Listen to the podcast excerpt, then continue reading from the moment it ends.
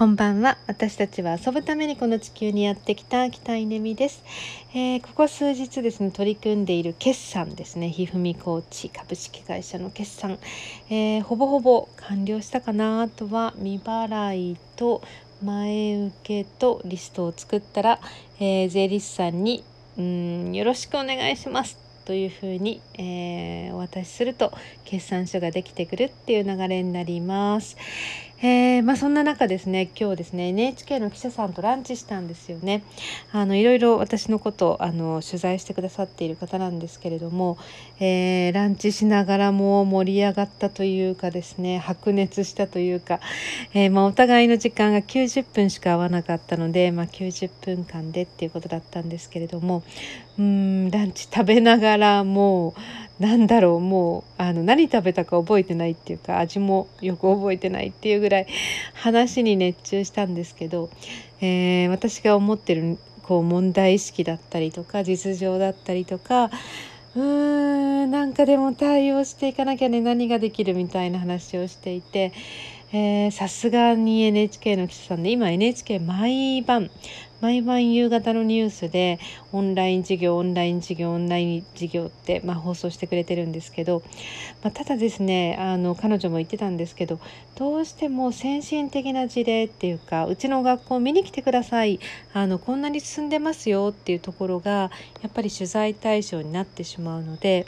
うーん実態と合ってるかというとですね、えー、まあ、多くのまだまだ学校はそこまで全全くもって意識も、えー、現実も、うん、追いついていないっていうことが、まあ、起こってるなというのがですね、あのー、そうなんですよね。で何なんだろうなまあどうしたらいいんだろうと親が声を上げた方がいいのか子供が声を上げた方がいいのか、えー、トップダウンがいいのかみたいなことをねなんかこうああでもないこうでもないとかこう根の深い話だねみたいな話をしてました。えーとまあ、そんな中今日午後私が学校に行っているマッチングプロジェクトの報告会があって、えー、その中で熊本大学の苫野先生のあの講演があったんですけど、えー、魔法の30分の講演でしたけどやっぱりすごい内容が濃くて、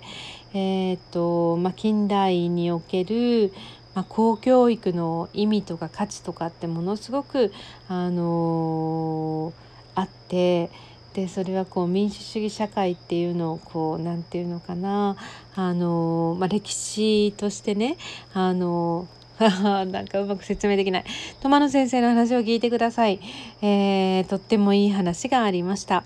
えーとまあ、そんなことでですね、まあ、新たに、えー、頑張ろうとなんか思った NHK さんそしてマッチングプロジェクトの報告会だったのかな？うんあのそんなこんなでした。えーとそんな中旦那さんはですね山に行きましたね。なんかやっぱり彼がいないと寂しいですね、えー、自分がいない時は全く寂しくないんですけど相手がいないと寂しいっていうですねまあ勝手なものですけれども。えーと南アルプスに行ったらしいです。私も再来週かな？あのどっか行きますよどこに行くのかな？山に行きます まあそんな感じであの連れてってもらうのはさっぱりどこに行くか分かんないんですけど、まあ、でも山いいですね週末この季節とってもいいです。えー、ということで今日はここまでにしたいと思います。おやすみなさい。